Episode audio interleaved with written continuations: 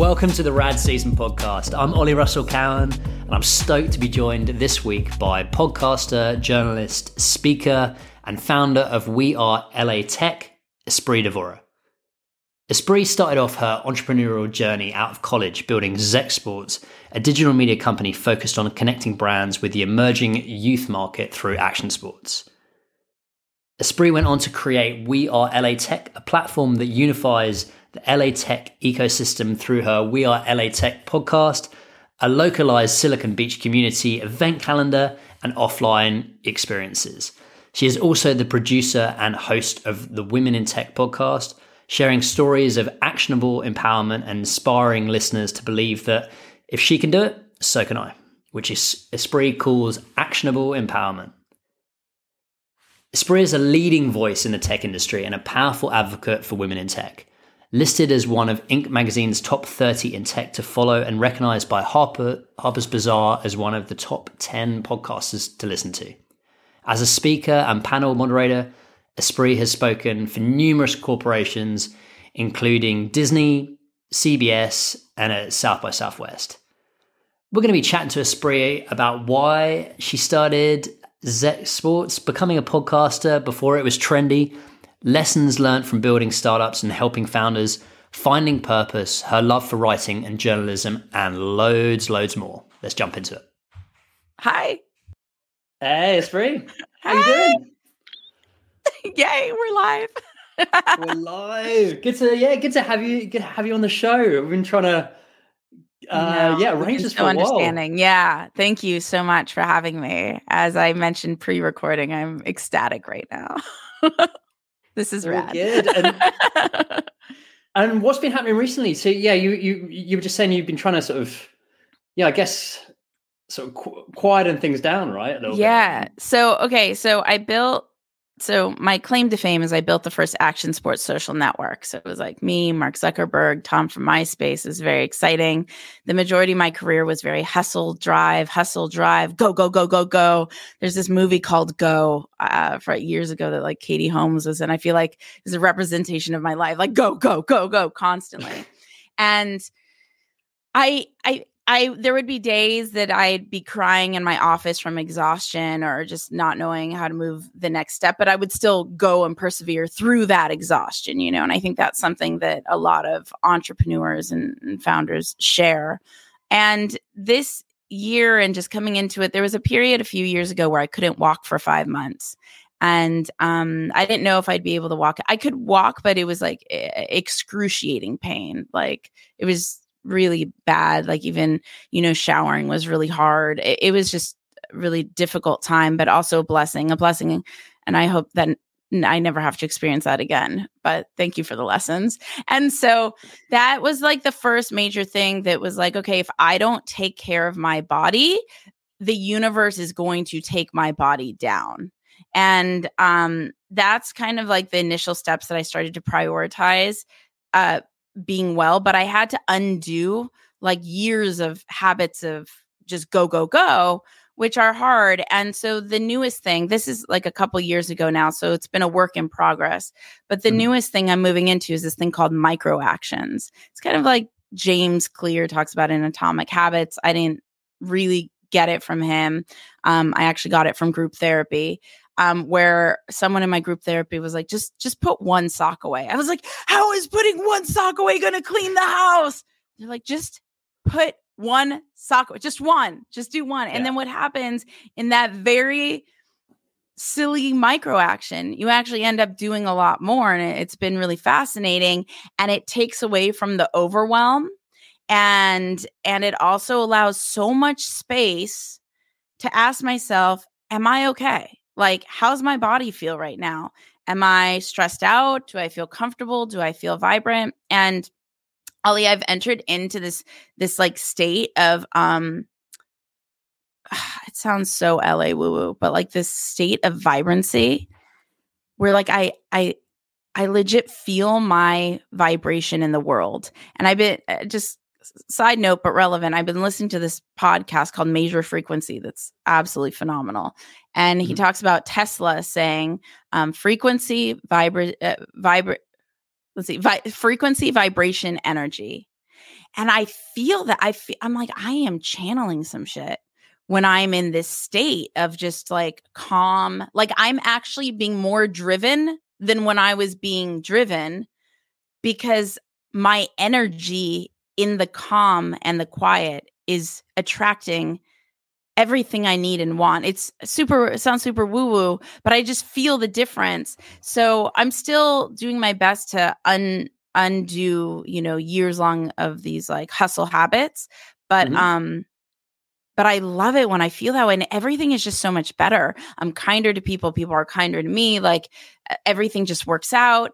And then when I'm not there and I'm like, we're hustle, hustle, go, go, go. I feel frantic, tired, stressed, negative thought spiraling. So, anyway, the long winded version answer. Yeah. and it's kind of like, I mean, you don't even realize that it's happening. I mean, that's what I've found. And I'm sure like a lot of other founders and, and entrepreneurs, you kind of, you get on this hamster wheel of like constantly oh, feeling oh, yeah. that you've got to be like productive and multitasking. Productive. And, yeah, exactly. Right? Productive. it should be a like, bad word. Yeah. Yeah. Yeah. like balancing all these, like juggling all these balls in the air, and then all of a sudden, you know, it's sort of it's taking you off, and you're sacrificing things like your health or family, yeah. whatever it may be, right? Yeah. Yeah. Um, so yeah, this is the year of micro actions and um being still, being quiet, um, it doesn't mean I won't be my own form of driven. I don't know what that will look like yet going into future months of this year because right now I'm just all in on the quiet and still. Like I, I was sharing, nice. I am so excited to be on your show, um, but I'm not on shows right now. Like I'm not. I'm pretty much like everyone's getting a no, but like Ollie, Rad gets a yes. you know. Well, it's, yeah, it's stoked, stoked to have you on, and um, I mean, are, are, you okay? Sort of like talking about like that first company and, yeah. and how that all started.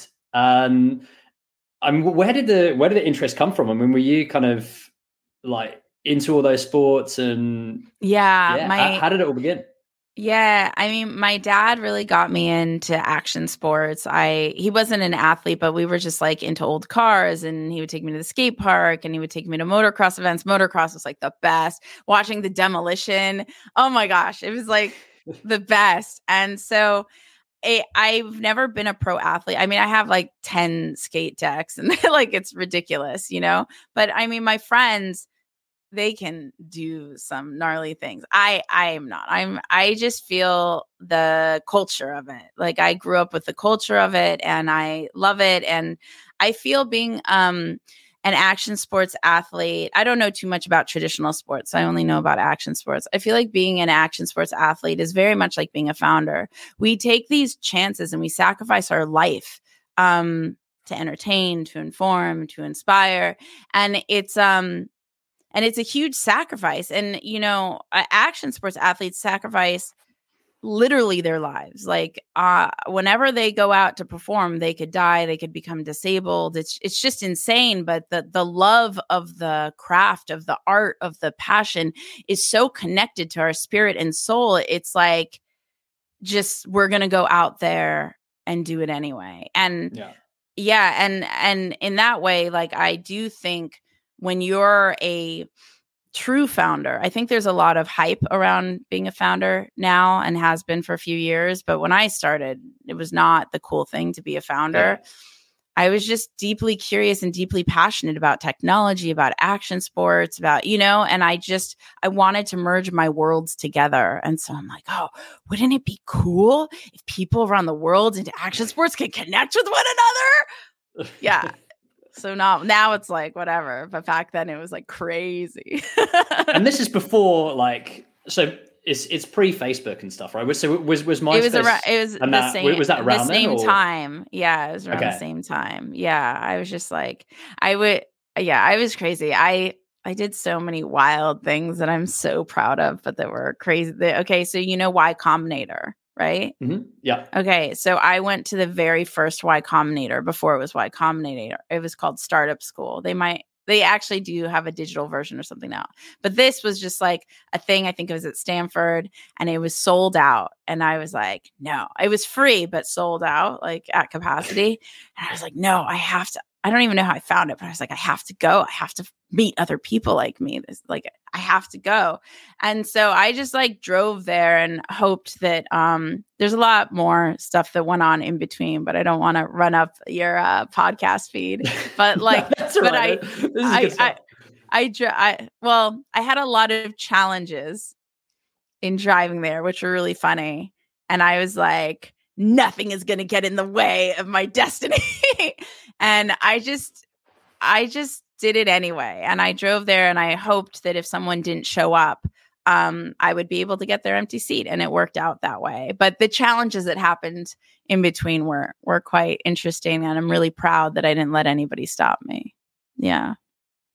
And so like when when you got in then and then like, like oh my gosh it was what happened like, how was it it was like all these developers i'd never met you know people like me. Like i had my business partner who i met through my it was my best friend's cousin you know like that was it. Like i didn't i didn't meet people. It was so all these people who code and i was like oh, like it was crazy. It was a mystical land. It was amazing and that's where i met mark zuckerberg and he was building facebook and um and i i should never be an investor because i told him he should um i was like you'll never take over my space. Like so yeah i obviously should i don't have good good future venture capital skills but um boy was i wrong. But it's crazy. That that also that memory also reminds me always follow up. It, it shows you how important follow up is and and i mm-hmm. don't mean inauthentically i'm, I'm definitely not a um what's it called? Like i'm not a clout chaser like a, a ladder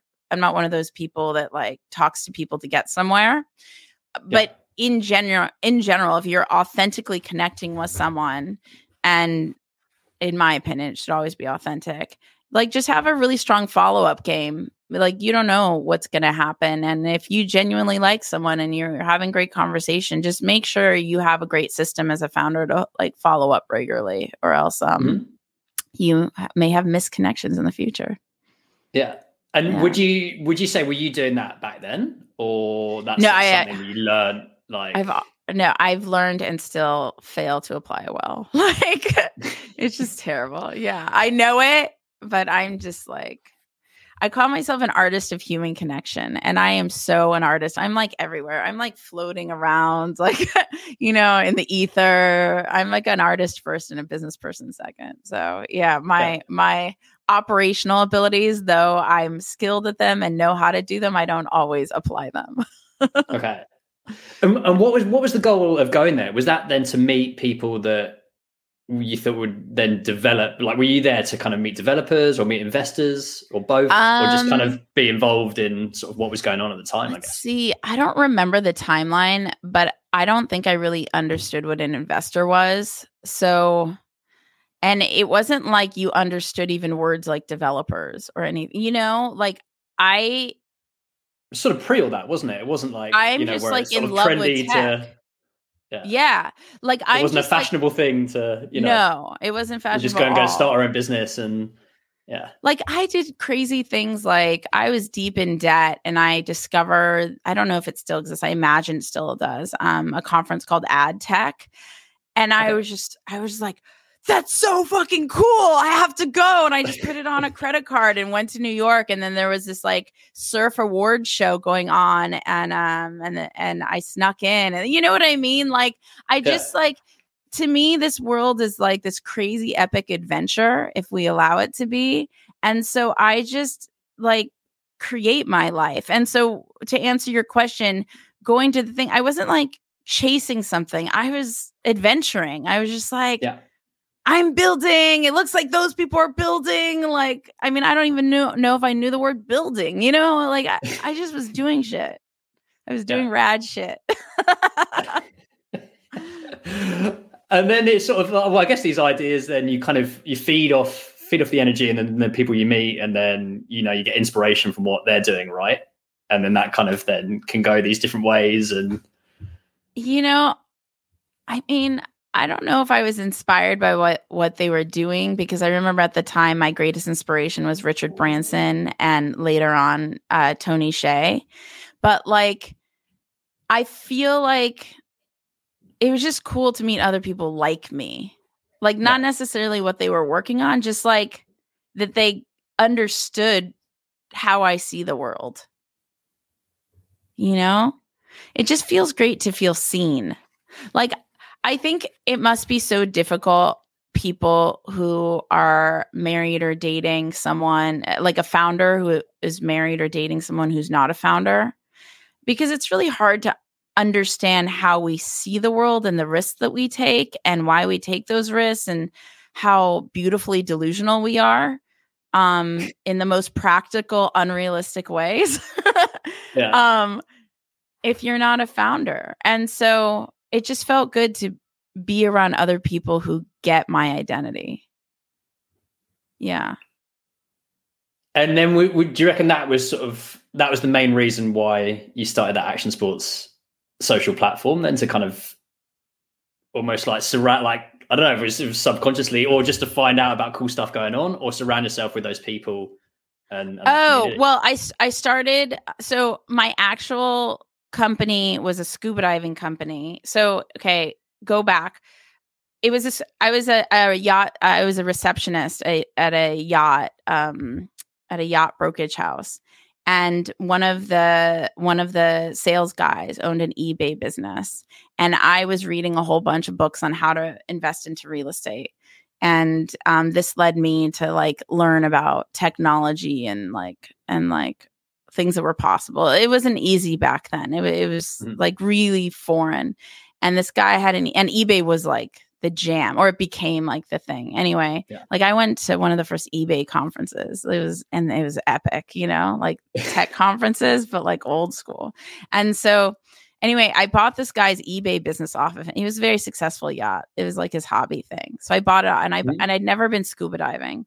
And i got all this i put all these scuba diving accessories in my apartment and i was just like and I was just like, okay, now I have to figure out how to sell these things, you know. And anyway, that that's a it's whole uh, other story. But I had formed this mentor at the time, and she goes, "You don't even know how to scuba dive. You've never been. Like, you love skateboarding. You love surfing. Why don't you just?" build an action sports company. I was like, yeah it's probably a better idea. So I ended up transforming that scuba diving business into what I love. And yes, like I just thought it'd be, I love travel. I'm a backpacker. I've been to over 100 countries. And so I just, the idea of, you know, meeting people around the world like me, like, uh, into the same action sports and everything and Italy and Kazakhstan and it didn't matter like just to find people like me around the world just seems so cool. And if I could build technology to make that happen, I just thought that'd be so great. And um, um, what did you then build then? Like, what what was the kind of so, so once it sort of switched over to then um, doing? I built a social network. I mean, now that's boring, but then it wasn't. Um, yeah. my my best friend's cousin, um, who later became one of the lead, like uh, I don't know his exact title, like maybe co-founder of Box. Do you know Box, the file sharing company? Okay, it's like yeah. Dropbox, but it's mm-hmm. Box. Mm-hmm. Yeah. Um, he he later went on to build that with Aaron. Um, but first he built my company with me, and it was like it it was just figuring it out. I don't even know how to describe it. Like, I mean, I'm sure I was inspired by MySpace. You know, like yeah. And then and then Facebook was dangling. But I remember Facebook ads were like three cents or something, and Crazy, only you right? could only access it as a college student. And like it was like the secret underworld. and we would do these surveys on Facebook. Anyway, so like yeah, I don't know. Just grab some college students to do some ads and like you know, I don't it was just this different time. Like I don't even I feel like I probably led it as an artist because we do these. I'd find these designers and we'd do these mock-ups and I don't. It's like everything was new. Like I was creating, yeah.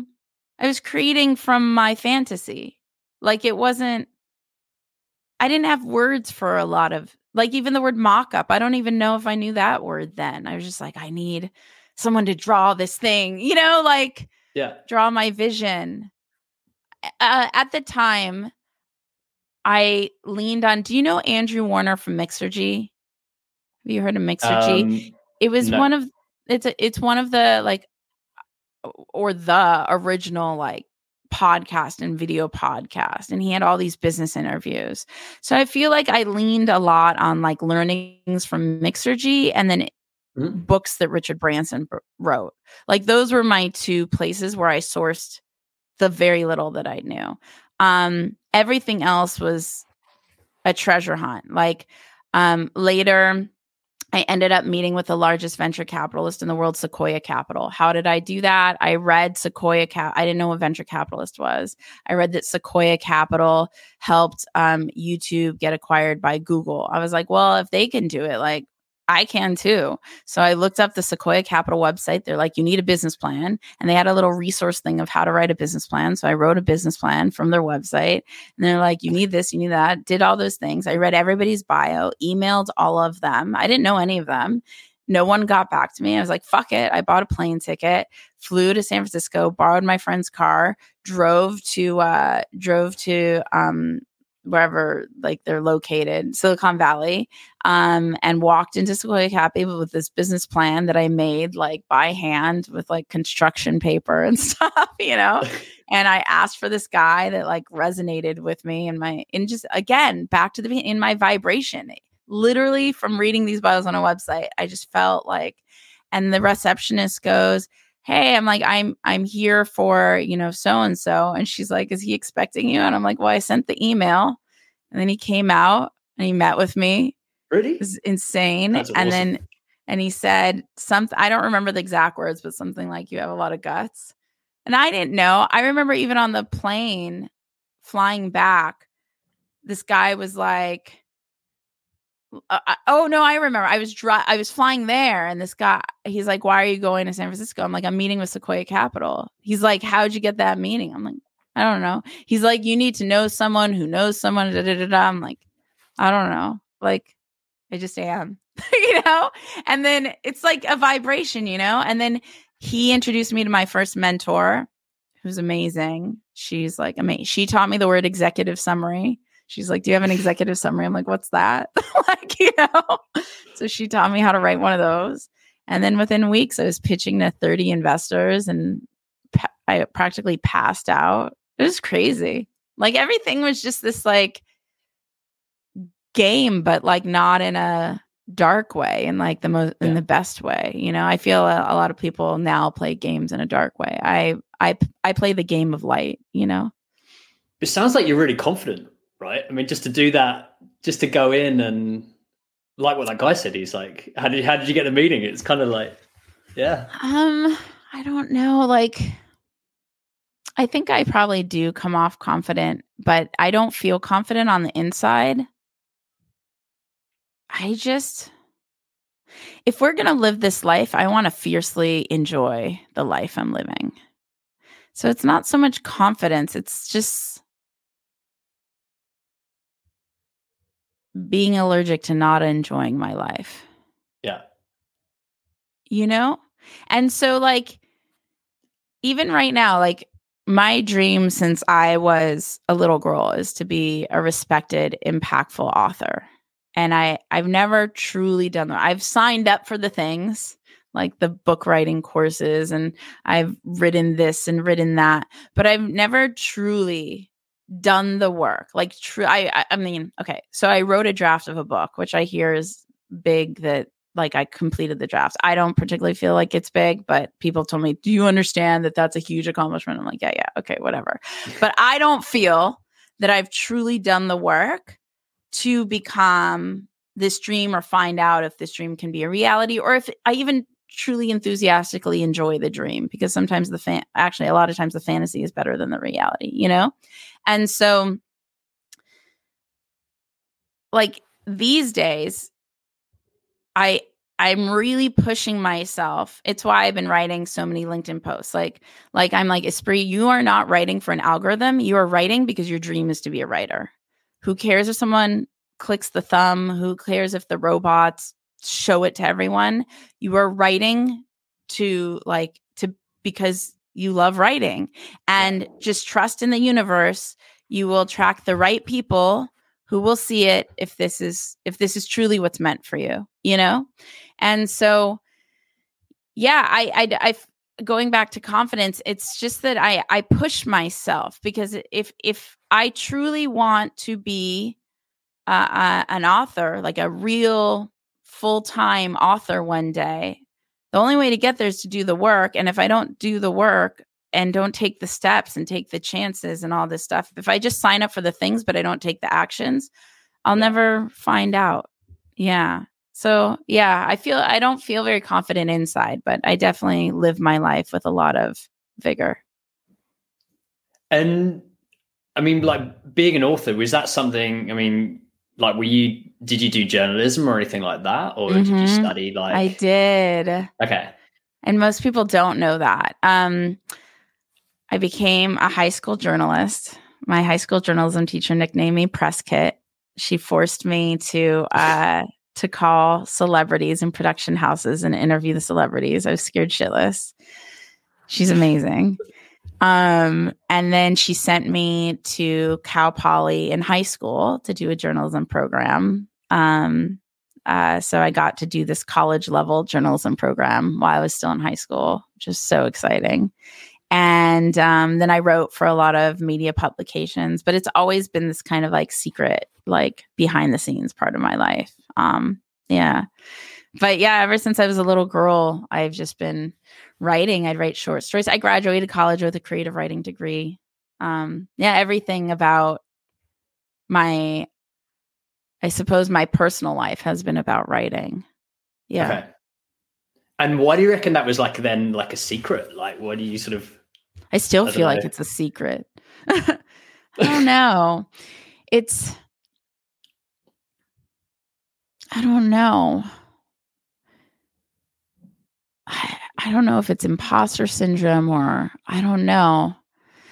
It's just okay. When I write, when I'm writing, like truly writing, when I feel like I'm a writer, I feel like the words are just coming from the universe and flowing through me. I don't know. It's not this commercial thing. It's not this capitalism thing. It's not thought leadership thing. It's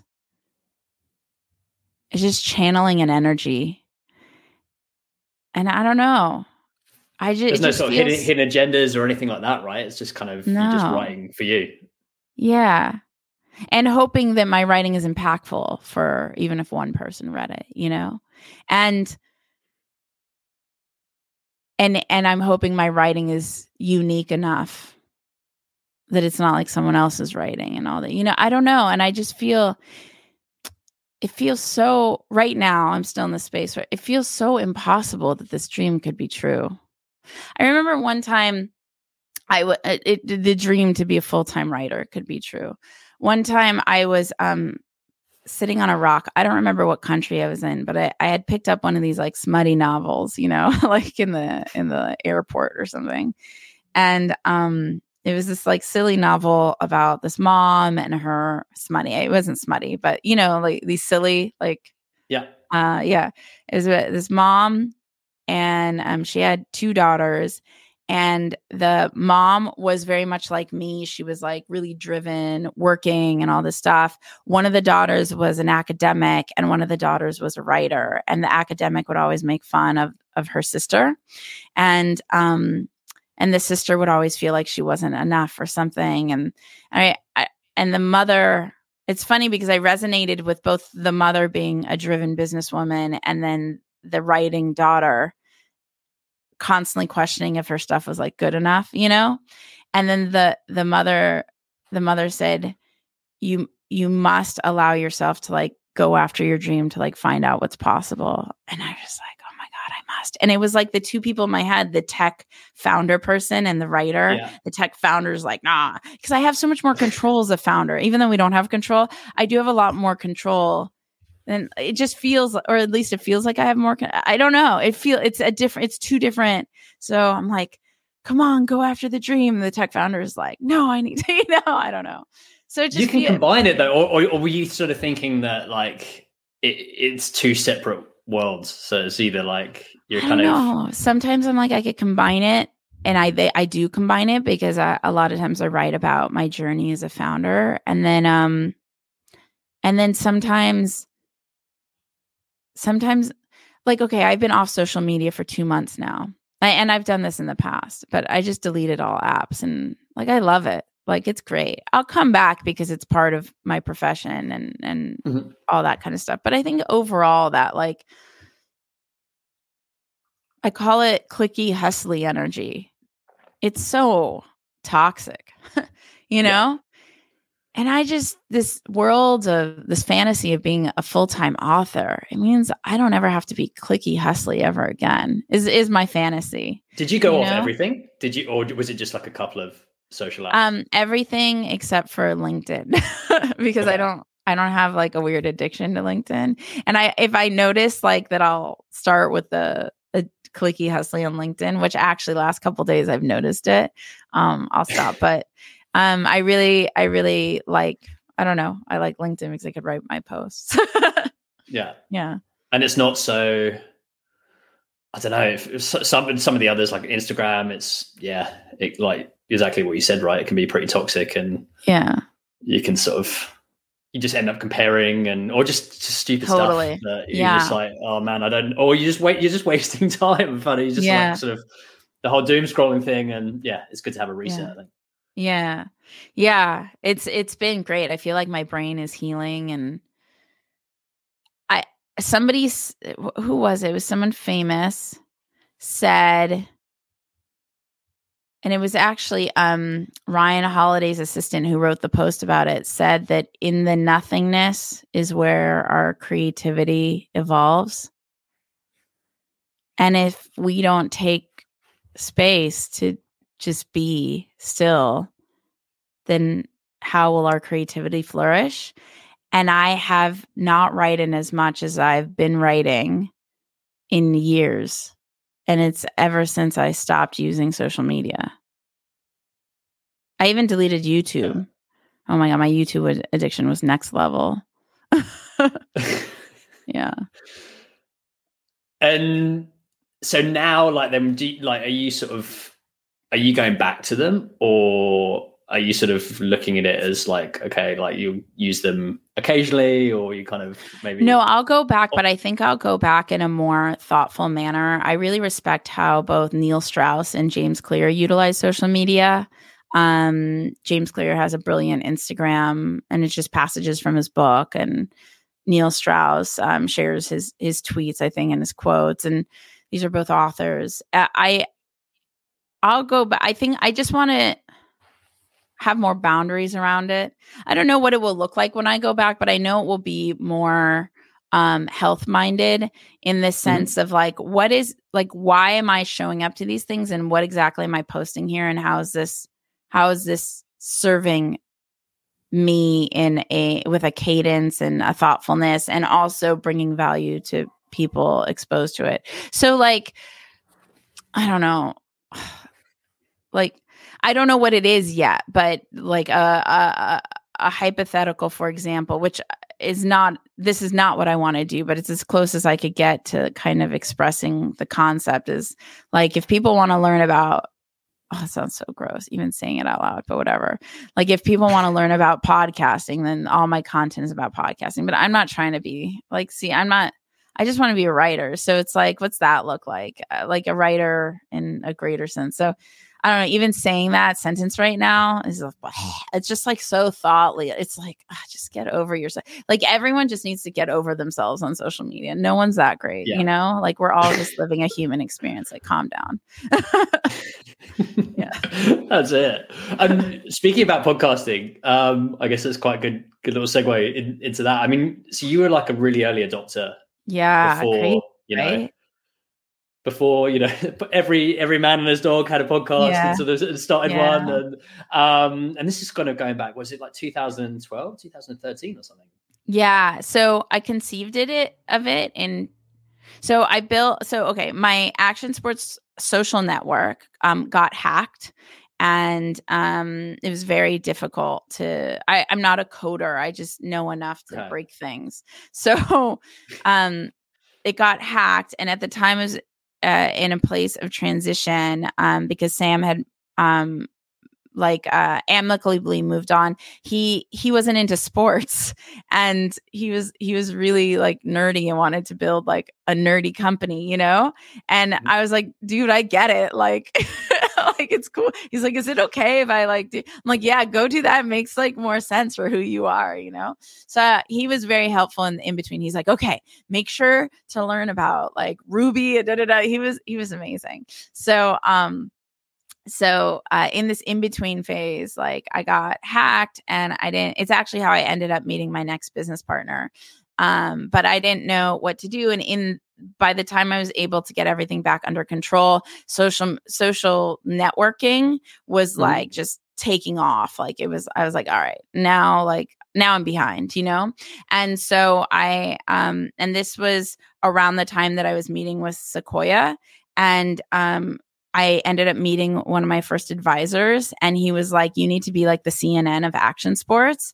And and I so I took my high school journalism background. It's so funny speaking of journalism, and I just created a media company and I like did a casting call for hosts. I didn't know what a casting call was. I literally was just piecemealing everything, and then I used I, I went on Craigslist and I found videographers. I was like, "Are you the people that like hold a camera?" And then I like found editor. I was like, "Do you put music on the video? Like, is that what an editor does?" Like, I knew nothing. I just like this life is one big gnarly adventure, you know and so um so yeah, I built this action sports media company and I'm so proud of the videos we shot. Hundreds of skate videos, surf videos, snow video. It was like amazing. We got to shoot with like Tony Hawk and Shaun White and Ryan Sheckler and like it was just fun. Nyjah Huston. It was like crazy. We were at the the Maloof Money Cup. It was like oh, it was like amazing. Um fucking greatest time. Oh my god, everything about it's fucking I would do it all over again. Okay, so then um best team ever. Oh, it was just so great. Okay. So then um so passionate that's where i built my abilities to produce video and shoot video and all this kind of stuff um it was actually during that time that at the trans world um award show somebody goes um what do you do? I was like i don't fucking know. You know i just do things and and they're like you're a producer. I'm like what's that? Like what's a producer? You know? And i think i think i am um but i i didn't know you know? Totally self-taught. So um so then in the in the future i um when um I wanted to, I missed utilizing that talent I had. And so I wanted to celebrate um, LA tech companies. And I believe that was 2012. So I partnered with a videographer to um, shoot, and we shot 12 episodes. And unfortunately, that person didn't share the same work ethic I had and just wanted the access to the people, but didn't actually okay. want to complete the work. Um, and so we had these like 12 like undone episodes and it broke my heart. And I it was shot with multiple cameras and everything. So it's not something that I could just and I'm not an editor. I I, I just know what to look for, but I don't know how to do all the things. You know, it's very it's a beautiful talent. And so um I went on this like find my soul like backpacking trip and um, I met up with this founder that I really admired. He was the founder or is the founder of BetaList. Um, I always butcher his last name, Mark Kohlberger. He, he ended up becoming one of my best friends, but like, um, but he was amazing. And he had an iPhone, I had an Android, and he showed me podcasting. And I was like, oh, like and he was like you should you should check this out it's great not related to my stuff just in general you know you should listen mm-hmm. to this and um, I didn't know that I, I, had already been listening to podcasts. There was um, Justin Jackson, who now actually owns transistor.fm. He had a podcast called Product People, and I would just find it and I would move the files onto my phone. You know, like I didn't think it was a pod. I, just, I, I don't know. I just like listening to this thing. You just grab you the files and then kind of, yeah. Yeah, and the and there was another one called Podcats. So those were my first two. And so um and so then I I was contracting at this job with a bunch of um, YouTubers, um, and I was like, "You guys have to like start a podcast with all the YouTubers in our network." Like, like I'm telling you, like podcasting, it's gonna be like YouTube. And they're like, "Nah, nah." I'm like, okay and then i left and then i went off i was like i'm going to start a podcast then and so it was the same concept as my video series but it mm-hmm. was um it was um audio only and then I taught myself how to edit and and just audio, which is a lot easier. Well, respect to all the audio editors out there. Just very basic editing, but it's just still easier than basic video editing, you know? Yeah. And uh, taught myself how to edit. I like one to two hours of an interview would take me something like 40 hours to edit. I was like super new at it, but wow. I got huge compliments from the biggest podcast networks. They're like, we actually hear it. We hear the work you're putting into it. I was like, what the fuck? This is crazy. And I just went to all the conferences. Um, and everything and and I was just like in love with the art form but it stemmed from my action sports company and this this pure joy of story sharing through through you know media and uh yeah yeah it, it would have come from the like doing the interviews as well right when you were kind of like interviewing celebrities do you reckon that was kind of linked to it and I don't know. Yeah, I'm sure all of all the elements were. Yeah, yeah you're right. Like I did in- interview a lot of people back then. Um, in my sports days as well. Yeah, it was probably like a like all of it like all of it it's just an art form it, it's amazing and um and i was excited the pain that we experience going through founder and it's a really private pain because publicly we always have to look perfect is so isolating so to think that i could give these companies i interviewed even like an ounce of like an edge because they had an extra piece of publicity or something just just even like an ounce so they didn't have to feel the level of pain that I had to feel and when I went through that journey. Um I don't know, it really moved me in that way. And so that was the source. And so I started We Are LA Tech. I actually have the hoodie on right now. we Are LA Tech uh, podcast. Um, it aired in 2014 and got to the top of Apple within like a month. And then um, in 2015, I kicked off. Um, so I was producing it before that, and then uh, mm-hmm. it aired in 2014. And then um, in 2015, um, I kicked off the Women in Tech podcast. And the reason I did that one was because um, women in tech groups started to get like really popular. And I was like, that's so cool. It's kind of that same thing as startup school. I'm like, I want to meet other people like me. This is awesome, you know? But then unfortunately, like the majority of conversations in the the women in tech stuff that are needed, but it was still the mass majority was how women are held back, how we can't get things, how things are stacked against us. And I actually didn't know because my entire career I had just been going after life and mm-hmm. like my father always just said go for it and my mom has always been like she was like wild in her own way entrepreneur so like i had these kind of entrepreneurial driven parents so i i don't know i just didn't know anything was like stacked against me. I thought if i just go after it then who knows what could happen. And so i was really dis i was like if i was exposed to conversations telling me that things aren't possible for me and i'm held back what if uh, may at that point i'd raised money i'd built this significant company i'd formed a powerful network. Maybe I wouldn't have done all those things if I thought that I wasn't allowed or supposed to or things were you know and so i wanted to create a positive piece of content to just show people what's possible so to feature these wonderful women around the world and share their stories how they got to where they are today because the truth is there's tons of possibility i mean last night even I was talking to one of my best guy friends.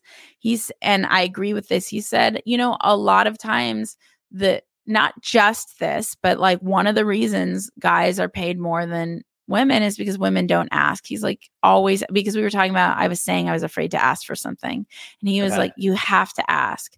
He's like you and then my mom even has said my whole life if you don't ask you don't receive but it's so scary asking and in general i think women can be really empathetic and so we're afraid of like we're either we're either thinking about the other person a lot or like we're concerned about how we'll be perceived or our feelings.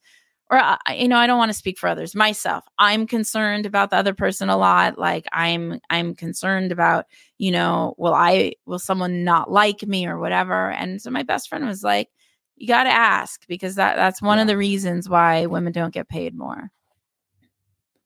And it's i mean just having though like like building that community and sort of having that voice then and it sort of helps like all these other founders and all these people kind of going through this situation right Yeah, it's just like I have so many wonderful like engineers that say, you know, at their jobs they feel like so alone and they'll put in the Women in Tech podcast and just listen as they work so they feel like they're not alone in, in what they're creating. And I'm like, that's so cool. Some people yeah. will listen to the podcast and like use it as dinner conversation and just so many cool things around the world. For the We Are LA Tech podcast, people have legit moved to LA to work for the companies they heard on the podcast, which is really? crazy. Yeah. People have raised money. I've had people tell me that, like, people in these random countries around the world, you know, or, or random cities that I travel to, like Silicon Valley investors will hear them on the podcast. So they'll be able to raise and to with people they wouldn't have otherwise had access to. It's it's amazing what you could do with an art form if you use it with intention. Yeah. Yeah. And do you do you still love doing it? Like doing the podcast? Ah, uh, such a good question. Um or it depends, right? It's like anything. Mm, hmm. Okay, so I haven't been loving doing it remote. Okay. Do I still love doing it? I need to answer this in kind of like a wordy way. I in haven't comparison loved... to sort of doing it face to face, like which is yeah, initial, oh, like, so, how it started off, right? I mean, sort okay. I haven't mm. loved doing it remote. The reason is I would have guests come to my studio because I had a full time studio. I'd have guests come to my studio, and the next guest come, and I would then introduce them to one another. And that was one of my favorite parts was the introduction to people meeting one another. So That's when cool. you're doing remote, you lose that. I'll sometimes have conference calls and I'll make them so close to one another just so I could have the second person that I'm talking to meet the first person. Like I'll still do that. Like I just I love that. And so not having the studio during the pandemic um that. Um, I also there's a lot of you and I were very lucky today. We didn't really have any technical difficulties, but I noticed that there's like the times that there's uh, like somebody's mic doesn't work, da, da, da, da, or there's yeah. I don't know. I feel like uh, this is a rarity that you and I are fine right now. Like it's just always something with technology and like uh, something not working or not hearing or yeah. whatever, you know. So that's just uh, I just want to get into the podcast. I don't want to be tech support, you know? and so for myself or for others. And so that's frustrating. Now, I also am in a more introverted chapter of my life. So the physical energy of even if it was in person, which I'm actually um, looking at studios again next week. Nice. Um, I don't know. I I I was um experimenting and I quite liked it. Uh podcasting in the park. I'd find different parks around okay. LA and have my guests meet me there and bring all my equipment. I quite like that. It was really fun. The part that was tough is one, of course, the weather. Um, not so much the am- the background noise because uh, one, I like it and I have gear that's fine, but um, the weather and also just like finding a right spot by the person or maybe getting lost. Like one time I took someone on a hike by accident, you know, like I was like, oh, I thought this was the spot, you know, like so um would they relax more? Because I've done a few where I've been in like, you know, if you're if you've done it in like a quiet cafe or something like that, or you know, yeah. there's a little bit of background like music yeah. or something, not that it's not drowning out, but you sort of feel a bit more chilled, I don't know. Instead of Yeah, I think depending was, how the studio is, I guess, as well. If you've yeah. got these like lights on you and yeah. I think it was a more bonding, it's a more bonding experience in person. Um I quite like doing them in nature, to be honest. It's the logistic part that I'm just like, yeah. There's something also just really nice, like in general in my life right now. Okay, I'm not a very structured person, but I think structure is really important, like a certain level of structure. So right now, I wake up whenever I want to wake up. So I sleep as much as my body needs. And I'm a person who used to sleep four to six hours. Now I sleep, um, I aim for between seven to nine hours, usually pushing towards nine hours, which is crazy, you know, but I'm, I'm really leaning in. And then I wake up when I wake up and I go boxing. And then I did it, and then I did it. And having that kind of like loose structure to my life is, I think, very healthy and really mm. energizing. So the podcasting in the park because the location would continuously change or you know i i just think it would be good to have a studio because then it's like okay on thursdays here's where i'm going and then it's done and my editor knows how many like he's get episodes he's getting and it, yeah so i think so yeah going back to your original question do i still like it? I am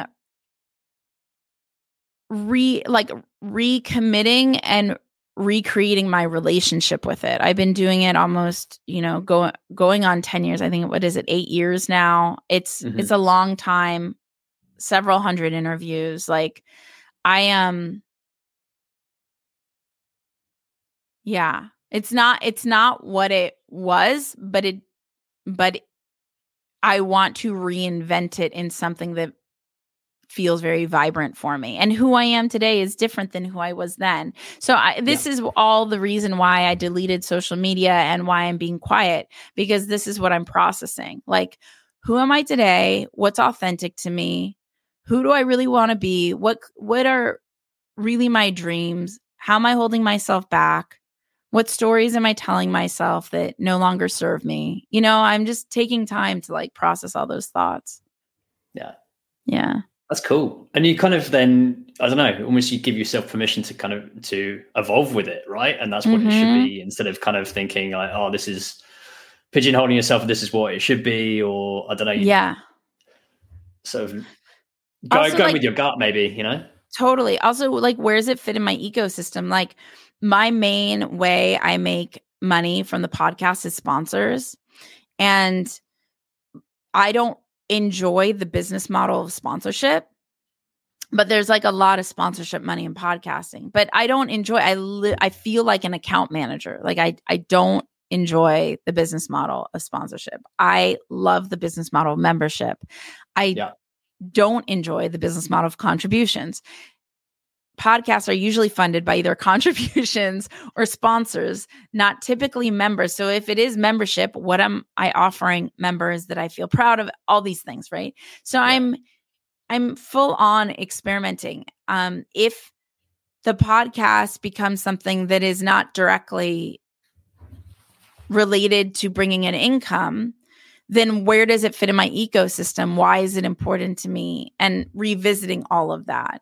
And so um and and where are my blocks that i feel like something's not possible like right now i feel a lot of block on this membership thing but it's what mm-hmm. like if i if my podcast could have a membership business model in a way that i felt really proud of that would be the dream. But i feel like ah, i just don't know i don't know. I was like okay stop. Just what if it were possible? Like let's just start to like you know create let's have just you tried it? creative.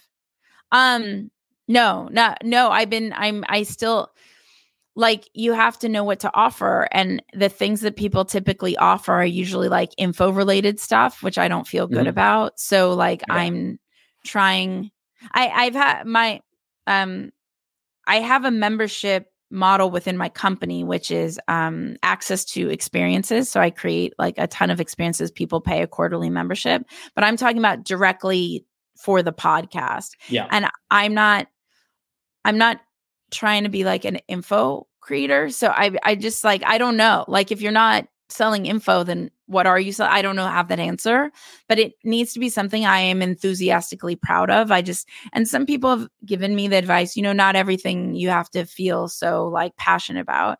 And I'm processing that. Is that true for me? Is that not? I I think like I think I'm a a really passionate person and I don't think I can operate unless I'm really, really enthusi- enthusiastically proud of what I'm creating. Like I, I'm such a, I'm such a person of service, you know. So yeah, so I don't have an answer yet, but that you know, that would be great. It would be great if I, if my full time life was writing these books that were like such a glorious impact. If my podcast were fully funded by a membership model that I felt really proud of, and that I had an amazing, amazing teammate to help me set up these um, experiences, these in person experiences that I create. So uh, I don't have to do all the setup myself. So they could just operate and and it could just grow beautifully and harmonically. And um, yeah, that would be the dream. And so I have a lot of blocks on all three of those. And what are the experiences? Oh my gosh. Taught, see, it's the one area where I'm insanely proud of. First of all, anybody who has been part of my, and this isn't pompous, this is so legit. Anybody who has been part of my experiences has been so lucky. Like, first of all, I undercharge and over deliver beyond, like to infinity. Um, I don't want to keep undercharging. I'm trying to change that.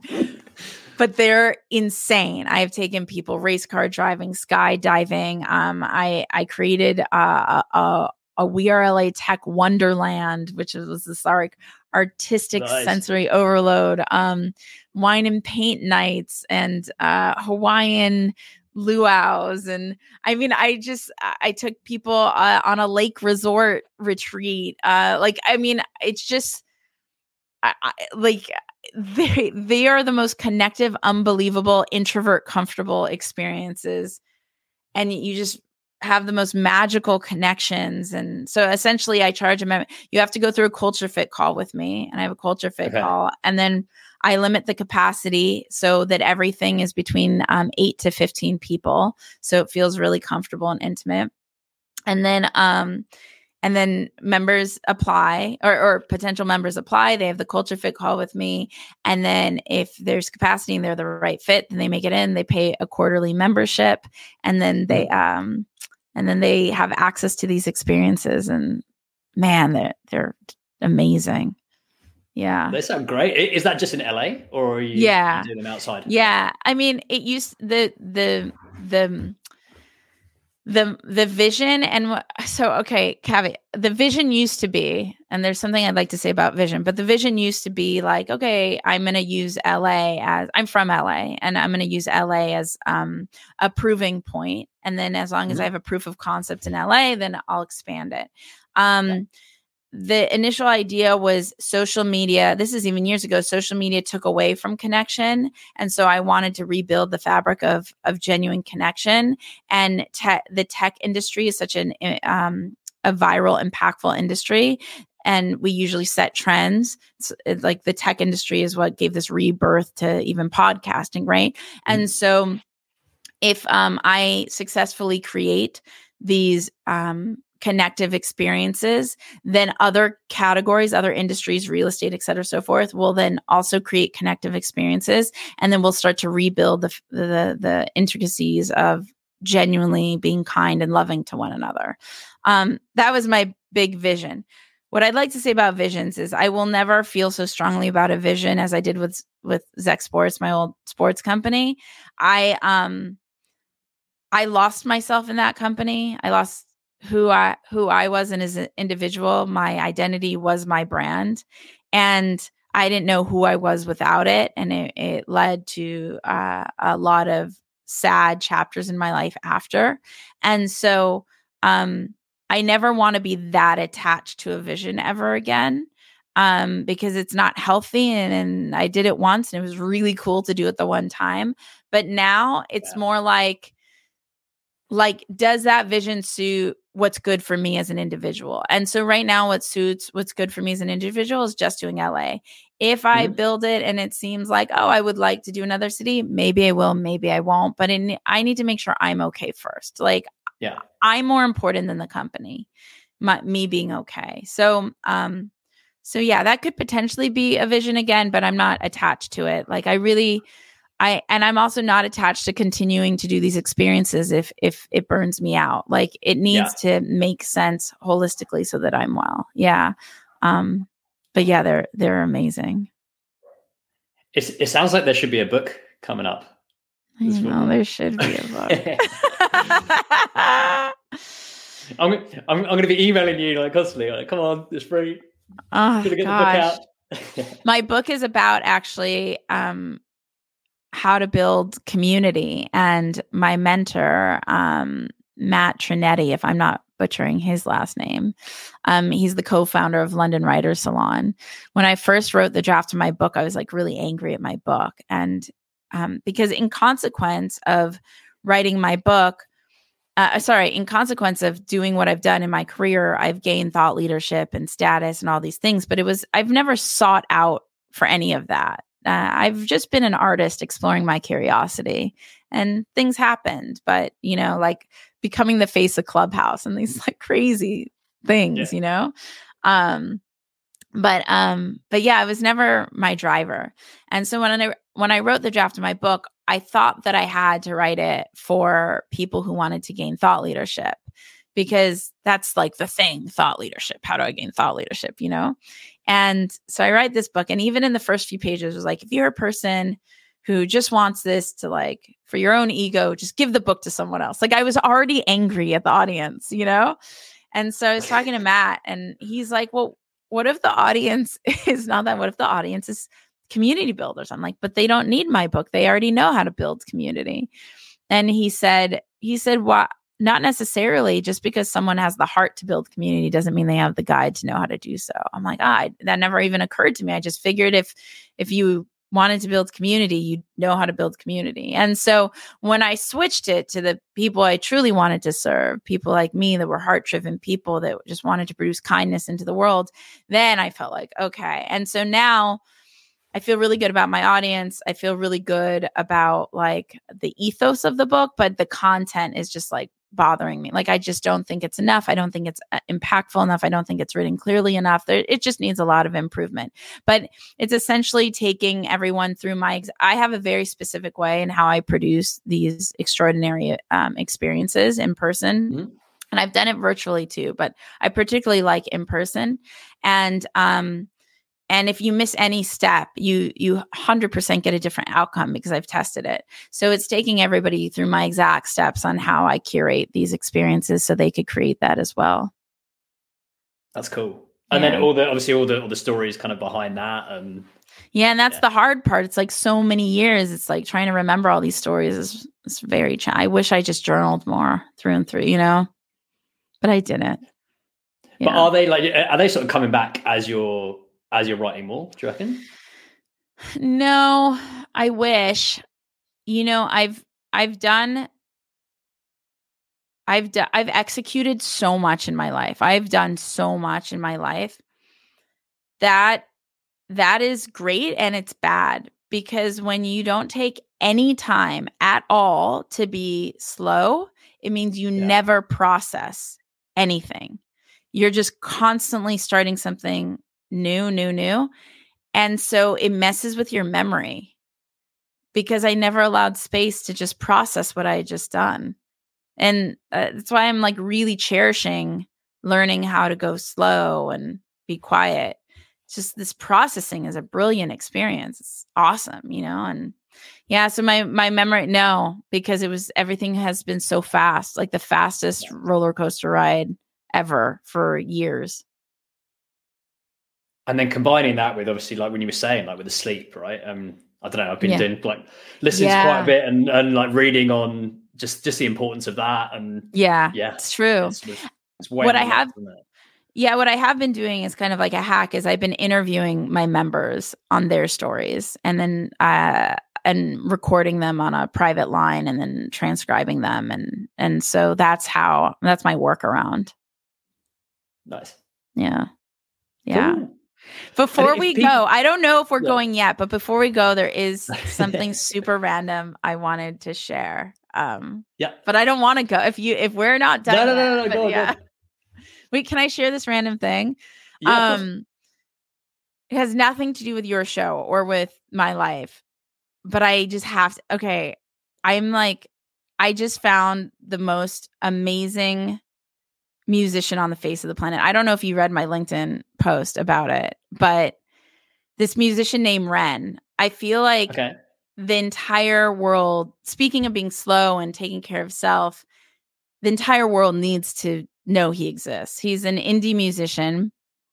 I am not like over exaggerating when I say you'll be captivated no matter who you are when you watch this video. There's a, a YouTube video called Hi Ren. It just came out a few weeks ago. And it's about every founder would be like, yes. It's about like, I don't know if the right word is dichotomy. Like it's it's him and then his inner voice talking to one another.